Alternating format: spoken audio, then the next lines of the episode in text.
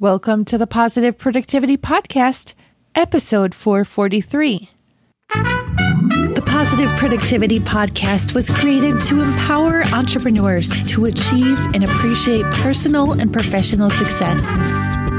I'm your host, Kim Sutton, and if you're ready, let's jump into today's episode. In today's episode, I'm going to talk about living up to expectations. And before I really jump into the content, I want you to know that this episode is really close to my heart because I can tell you that I have so many times not lived up to my personal expectations for me, for my family, or even for my clients. And I know this is actually so painful for me to even admit, but I have had a bad habit of over promising and under delivering when in all actuality, what I want to do is under promise and over deliver. For the longest time, I was a yes ma'am. If somebody wanted something and they asked if I could do it, I would always say yes. And before I knew it, I had not only committed to the whole eight hours of my workday, but I had probably committed to a 48 hour workday. And you and I can do the math. A 48 hour workday is not possible, especially if and when we are a solopreneur. In the last couple months, I've been growing my team. So as more and more work has been coming in, I've been able to delegate work out. But before I had this awesome team supporting me, I was doing it all myself. I will tell you that I am not a recovered yes, ma'am. Even till today, I have a tendency to say, yes, I can do that. Yes, I can do that.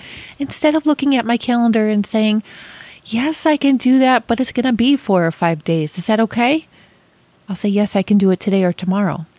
We all need to get out of the habit of doing that. We need to live up to the expectations we set on ourselves and our family and our clients. I've been reflecting quite a bit on how much time I've been spending with my family and especially the promises that I've made to my kids. And it pains my heart to think about all the times I've said that we were going to do something and then we don't. My kids, especially the older ones, have started to ask me, now, are you just saying this? Or are you really going to do it this time? And that hurts so bad. I don't want them to ever be questioning me and what I say. And I don't want my clients to be questioning me either. If I say I'm going to get something done, I want to know that I am actually going to get it done. And not only do I want to get it done, but I want to get it done early. I want to surprise them by actually living up and surpassing what I promised them. If this is something that you're struggling with, I want you to consider the fact, and I'm going to use an example from your business, that this could be hurting your business. I will tell you that it has hurt my business in the past. Clients have gotten tired of me failing to live through to my obligations. You can give a thousand and one excuses as to why you didn't get things done, or you could just be realistic open up your calendar, see what you have already committed to, and then say yes or no based on that. No one deserves to be sleep deprived by overcommitting. And if you're overcommitting because you're facing financial struggles, then maybe it's time to raise your own expectations by reevaluating your pricing model. Ask for more money if that's what you need to do. You know the value that you offer to your clients. Maybe they just need to understand it as well. And if you don't want to raise your rates on your current clients, then evaluate them for new clients that are coming in. The best way to get new business is through positive word of mouth referrals. But let me tell you that word of mouth can also work in the opposite way. If you are constantly falling short, then I guarantee you that the people that they're talking to are not going to be hiring you. So, would you rather have amazing brand advocates who are saying how awesome you and your team are? Or would you rather have somebody who's out there on social media and whenever they hear your name going, they didn't work for me because. Take it from me, you also don't want your children and loved ones doubting you.